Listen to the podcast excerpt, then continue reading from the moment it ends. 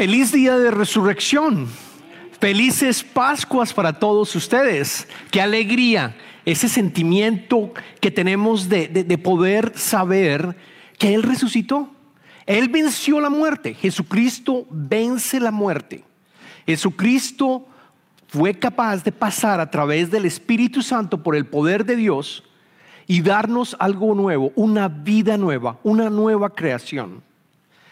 Y las palabras, en los versos en la palabra, del día de hoy lo vamos a encontrar en el Evangelio de Mateo. Pero antes de que yo haga eso, y quiero comentarles que en Covenant, para aquellos nuevos, en Covenant nosotros decimos algo que hoy tiene mucho significado. Y es que nosotros decimos, Dios es bueno todo el tiempo. Así es, Dios es bueno, Dios nos dio salvación. Los invito a que vayamos al Evangelio de Mateo. Vamos a escuchar la narrativa de la resurrección de Jesucristo en el capítulo 28. Vamos a estar leyendo desde el verso número 1 al verso número 10. Los invito a que usen sus Biblias, aquellos que la trajeron, o pueden ver los slides en la pantalla. Después del sábado, al amanecer del primer día de la semana, María Magdalena y la otra María fueron a ver el sepulcro. Sucedió que hubo un terremoto violento, porque un ángel del Señor bajó del cielo y acercándose al sepulcro quitó la piedra y se sentó sobre ella. Su aspecto era como el de un relámpago y su rompa era blanca como la nieve. Los guardias tuvieron tanto miedo de él que se pusieron a temblar y quedaron como muertos. El ángel dijo a las mujeres, no tengan miedo. Sé que ustedes buscan a Jesús, el que fue crucificado. No está aquí, pues ha resucitado, tal como dijo. Vengan a ver el lugar donde lo pusieron. Luego, vayan pronto a decirle a sus discípulos. Él se, él se ha levantado de entre los muertos y va delante de ustedes a Galilea, allí lo verán. Ahora ya lo saben. Así que las mujeres se alejaron a toda prisa del sepulcro, asustadas pero alegres, y corrieron a dar la noticia a los discípulos. En eso Jesús les salió al encuentro y las saludó. Ellas se le acercaron, le abrazaron los pies y lo adoraron. No tengan miedo, les dijo Jesús. Vayan a decirle a mis hermanos que se dirigen a Galilea y allí me verán. Esta es palabra de Dios. Los invito a que oremos juntos. Dios Todopoderoso, Dios amado, te damos infinitas gracias porque hoy nos has llamado a escuchar tu palabra y a recordar la resurrección de tu Hijo porque estás empezando a hacer las cosas nuevas otra vez. Gracias a la resurrección que tu Hijo, con el poder tuyo, pudo tener. Te pedimos que abras nuestros corazones para entender qué es la resurrección. Te pedimos que nos, que nos elimines cualquier tipo de preocupación para poder entender esa resurrección y el mensaje que tienes para nosotros. Te pedimos esto en el nombre de tu amado Hijo Jesucristo. Amén. Amén. Bueno, hay una historia en donde cuenta la historia que había un hombre africano que era musulmán y de pronto se cambió, se convirtió y se volvió cristiano. Y por supuesto sus familiares y sus amigos, todos estaban chocados, impresionados. ¿Qué fue lo que pasó? ¿Qué fue lo que pasó? Y cuando le preguntaban, él respondía de esta manera. Se los pongo de esta manera. Yo voy caminando por un camino que de pronto se bifurca. Tiene dos salidas, una vía a la derecha y otra vía a la izquierda y otra vía a la derecha. Y en cada una de esas vías hay una persona. En la vía de la izquierda la persona está muerta, tirada en el piso. Y en el lado derecho hay una persona que está viva, que está sonriendo. Hay una persona que tiene paz en su alma. Hay una persona que inspira paz. ¿Dónde crees que yo voy a preguntarle para saber por dónde voy? Esa es en cierta medida lo que vamos a lo que vamos a escuchar en el día de hoy y entender. Jesucristo resucitó y está vivo. Y Jesucristo te está llamando y te está diciendo, ven por este lado. Te invito a que pases conmigo a tener una vida nueva, a estar contigo hasta el fin de, cuando vamos a volver a crear el nuevo cielo y la nueva tierra. Ven, sígueme, Dios con nosotros. Y en todos, en todas las descripciones de los evangelios que nosotros leemos sobre la resurrección de Jesucristo, en el evangelio, nosotros leímos ahorita el evangelio de Mateo, pero en el evangelio de Lucas, en el evangelio de Marcos, en el evangelio de Juan, hay cuatro cosas que son comunes y yo quiero comentárselas. La primera, la primera es que las mujeres fueron las primeras que se dieron cuenta que Jesucristo había resucitado. Segundo, las mujeres no esperaban que Jesucristo hubiese resucitado, igual que los discípulos, de la misma manera no esperaban que encontrar la tumba desocupada. Jesucristo resucitado.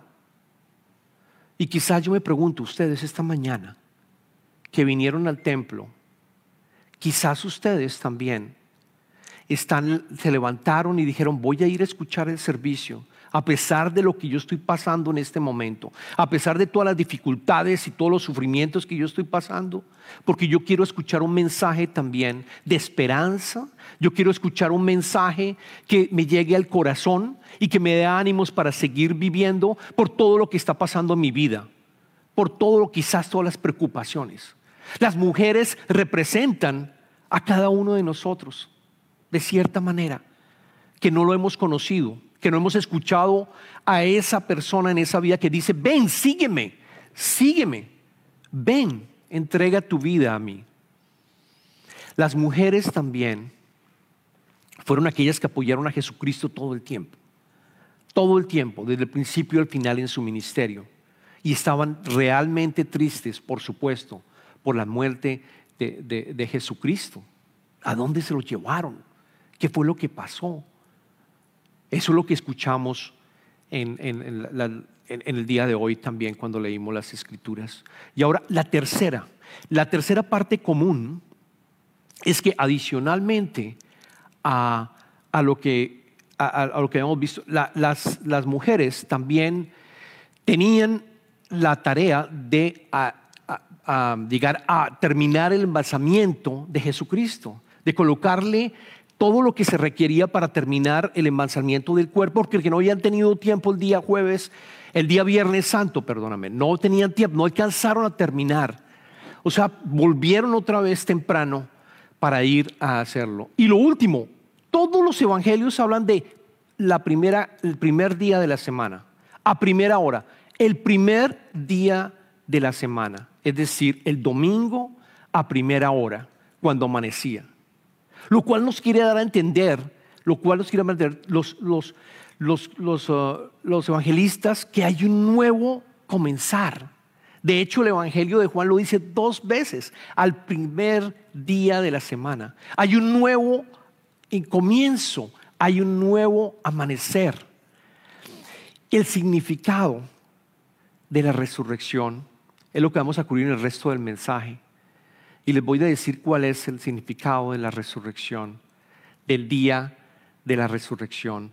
El significado, el significado es precisamente el inicio de una creación de Dios. Es el inicio de la creación de Dios. Es la posibilidad que nosotros podamos volver a tener una nueva vida, podamos tener la posibilidad de vivir con Él juntos nuevamente y tenemos la posibilidad de entrar en su reino.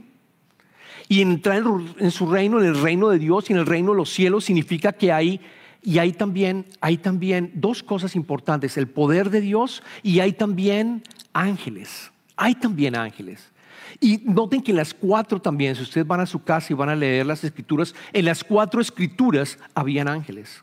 En el Evangelio de Mateo había un solo ángel, pero en el resto del Evangelio se habla también de dos ángeles. Luego el reino de Dios es precisamente cuando tú entras, tú lo aceptas, tú vas a entrar a, la posibilidad de experimentar también milagros en tu vida, porque tú le vas a entregar tu vida a Él y vas a poder ver también el poder de Dios. Y es muy claro en los, en los, en los versos que nosotros leímos en el día de hoy, el poder de Dios. Si ustedes leen el Evangelio, el, el, verso 2 al 4, sucedió que hubo un terremoto violento porque un ángel del Señor bajó del cielo y acercándose al sepulcro, quitó la piedra y se sentó sobre ella. Estamos hablando del poder, estamos hablando de un terremoto. Las escrituras dicen un terremoto violento. Aquí en Texas no hay terremotos muy poco realmente ha habido. No hay tantos movimientos sísmicos. Pero si vamos a Latinoamérica, si vamos a Sudamérica, nosotros sabemos, de algunos de ustedes lo han experimentado en nuestros países, lo que es un terremoto, un terremoto violento. El poder de Dios aquí intervino. El poder de Dios también intervino cuando Jesucristo murió. Hubo otro terremoto y se rompió, se rompió la cortina del templo para tener acceso al Padre directamente lo, dicen las escrituras. ellos quieren que entendamos el poder de Dios está presente cuando tú entras en su reino, en el reino de Dios, en el reino de los cielos. El reino es precisamente lo que Dios quiere que se haga y se hace. Y la foto más linda que yo puedo tener, imagínense, es este ángel sentado en la piedra. Él tiene la, la tranquilidad, y hasta, hasta me, impresiona. Ojalá hubiéramos tenido teléfonos para haber tomado una foto de él sentado en su piedra y pudiéramos colocarla en todas las, redes sociales.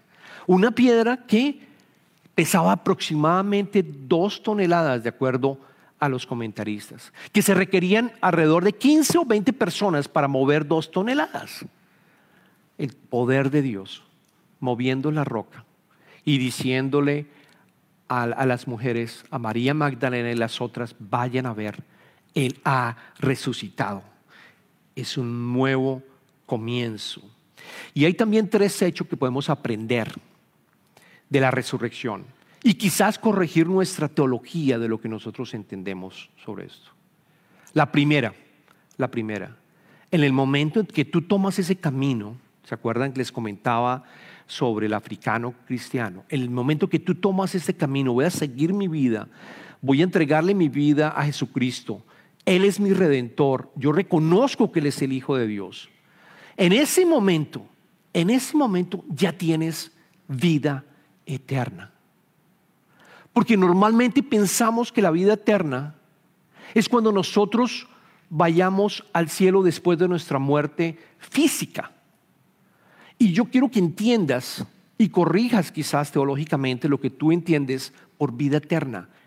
Ya tienes vida eterna. Aleluya. En el momento que lo aceptas, ya estás salvo y tienes vida eterna. No hay que trabajar, no hay que hacer buenas obras para lograr tener la salvación. Por supuesto que el Espíritu Santo, que en 50 días vamos a ver cómo llega, en 50 días vemos Pentecostés. El Espíritu Santo está en nosotros. Por supuesto que ese Espíritu Santo hace el trabajo para que nosotros nos transformemos. De tal manera que vamos a pecar menos. De tal manera que vamos a estar entregándole nuestra vida y decirle, toma el camino. Tú maneja mi vida.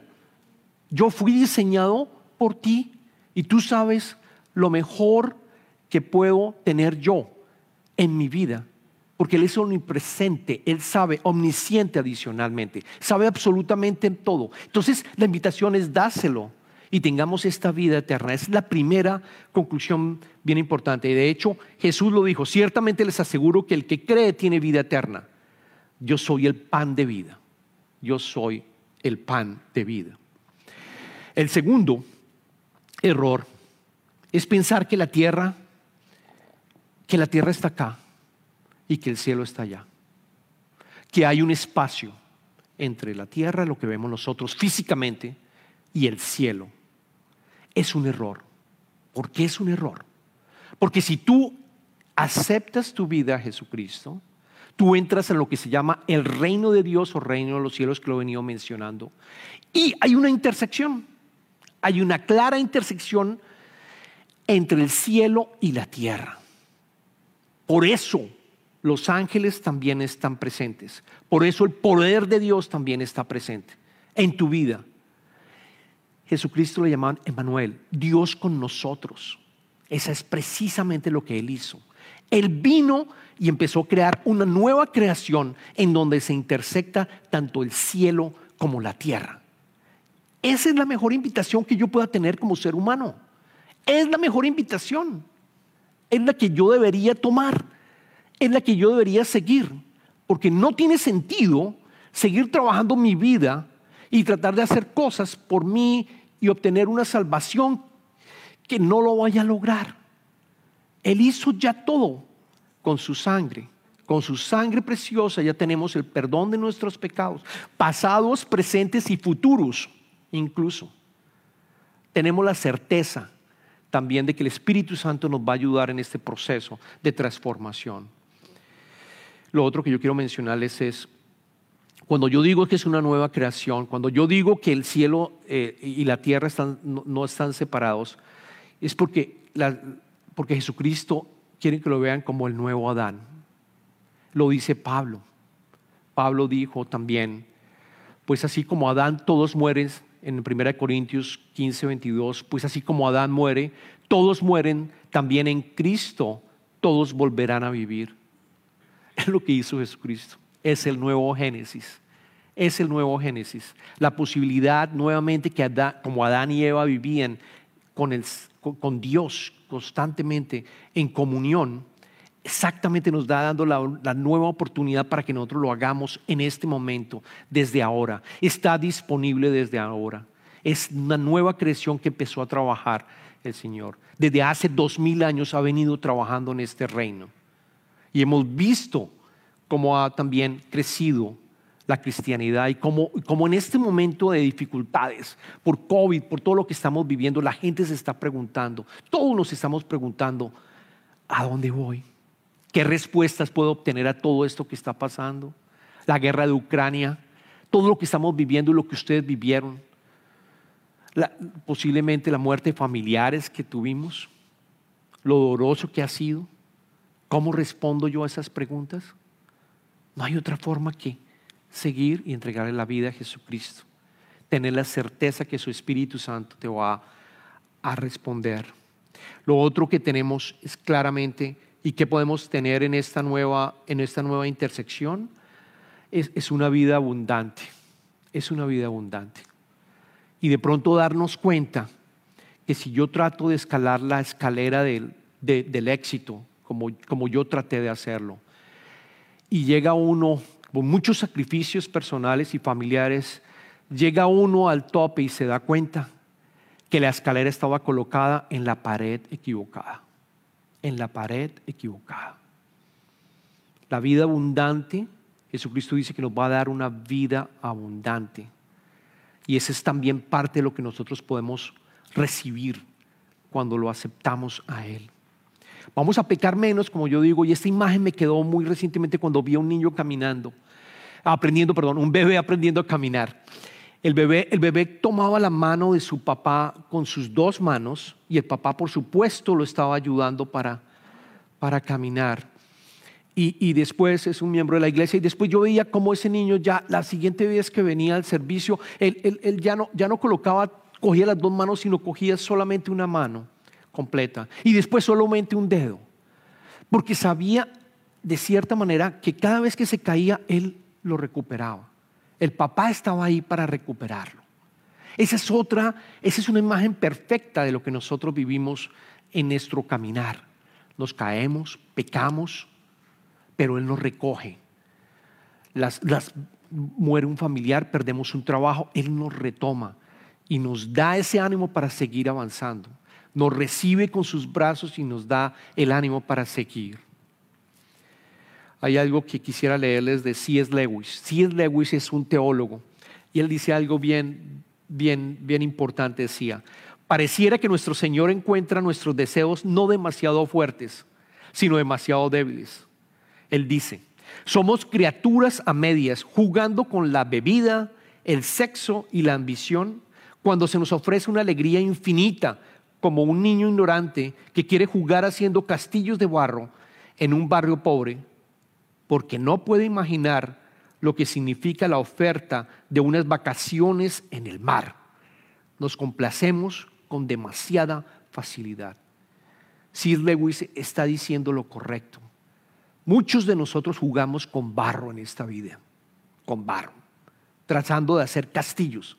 Traten de hacer castillos con barro a ver cómo les va. Seguramente no muy bien, seguramente no muy bien. Con la posibilidad de esta vida abundante de poder jugar y tener unas vacaciones en la playa, poder jugar con la arena, poder construir realmente castillos, que podamos nosotros como personas en este país florecer, en este país tener la posibilidad de tener una nueva vida, de poder ejercer las profesiones que nosotros tuvimos en nuestros países, poder ejercer los, los, gifts del Espíritu, eh, lo, que, lo que nosotros, como nosotros fuimos diseñados. Esa es la gran invitación que nosotros tenemos caminando con Él. Y por último, la tercera cosa que podemos aprender con la resurrección de Jesucristo, lo que leímos, es que tu cuerpo, tu cuerpo, si tú lo aceptas, va a ser glorificado al final cuando realmente Jesucristo en su segunda venida, de acuerdo al libro de Apocalipsis y de acuerdo a incluso a, a, todos los profetas, estoy construyendo las cosas nuevas, estoy construyendo un nuevo cielo y una nueva tierra. En ese momento que Jesucristo vuelva otra vez a la tierra, va a haber un nuevo cielo, una nueva tierra. Y tu cuerpo, si ya has muerto físicamente, va a volver otra vez a reconstruirse y a tener y a estar glorificado de la misma manera como Jesucristo nos mostró. Jesucristo Leamos Filipenses capítulo 3, versículo 20. Jesucristo estuvo, eh, perdón, Jesucristo, en cambio nosotros, noten lo que está diciendo Pablo en Filipenses capítulo 3, versículo, versículo 20. Está diciendo, en cambio nosotros somos ciudadanos del cielo, de donde anhelamos recibir al Salvador el Señor Jesucristo. Él transformará nuestro cuerpo miserable para que sea como su cuerpo glorioso, mediante el poder con que se somete a sí mismo todas las cosas.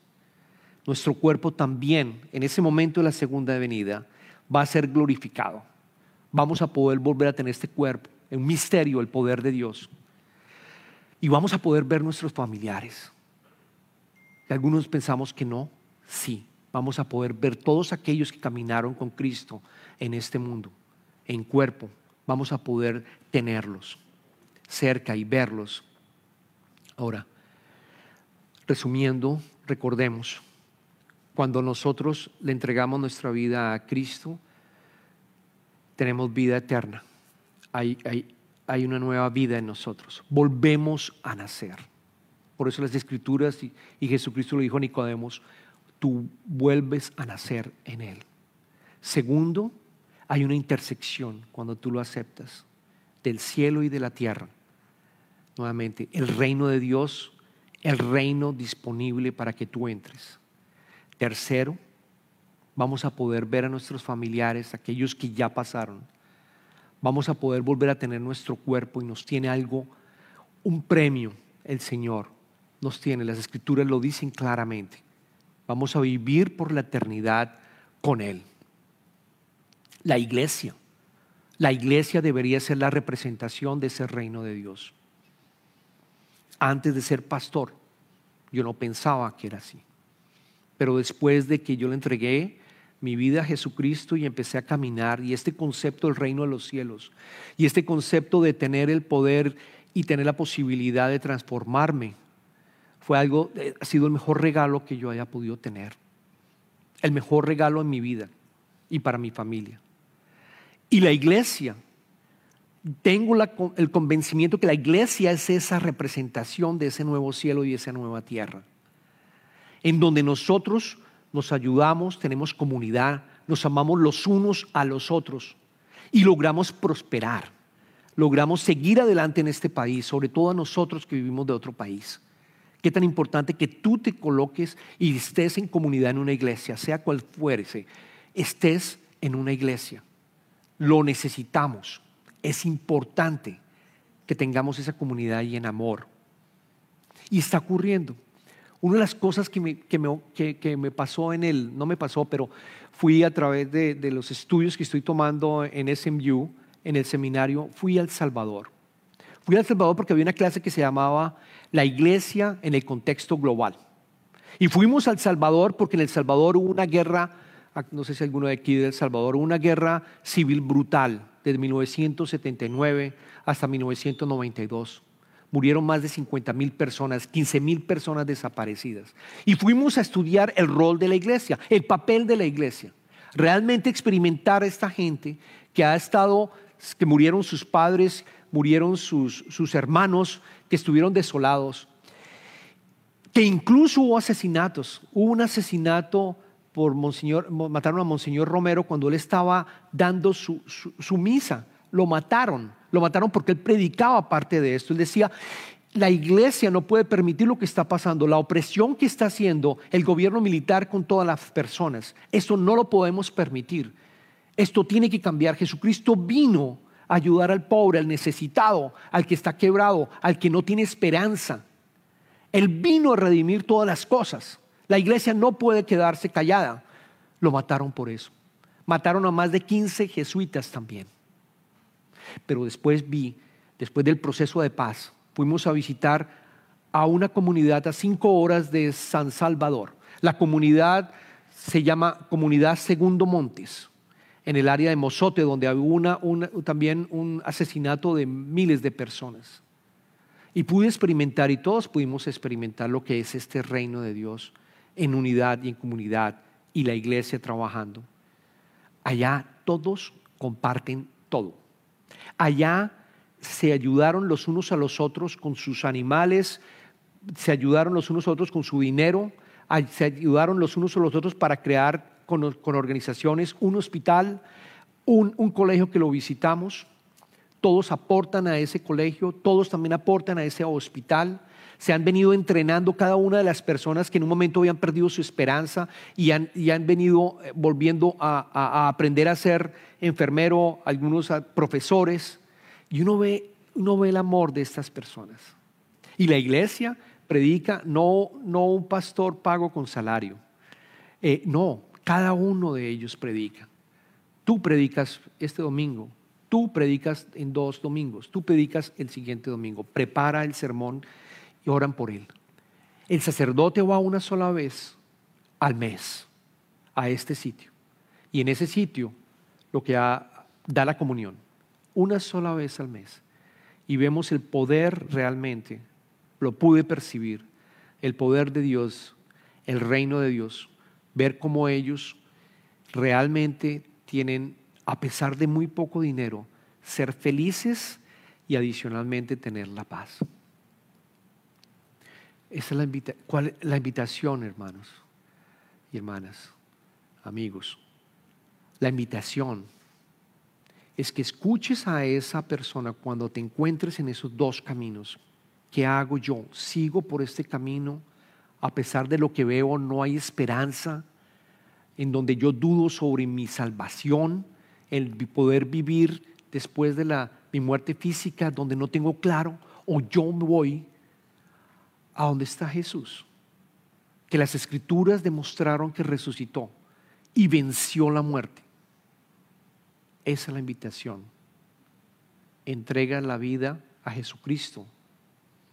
Entrégale la vida y vas a tener vida eterna y vas a poder entregar, entrar en su reino. Oremos.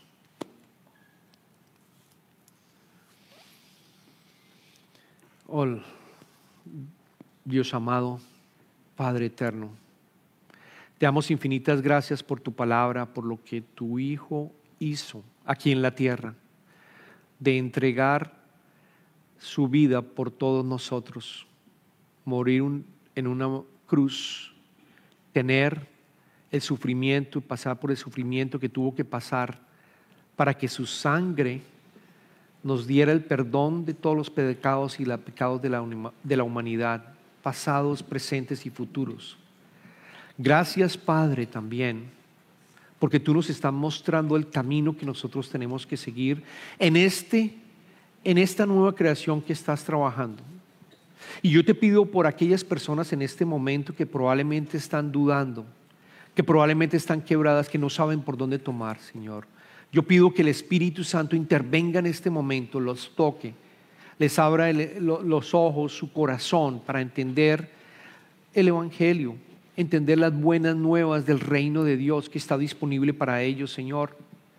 Que, sea la vida de ellos un resucitar continuo, que no se acabe mañana, sino que podamos seguir gozando y entendiendo que tenemos vida eterna y que tenemos un Dios con el cual podemos seguir, Señor.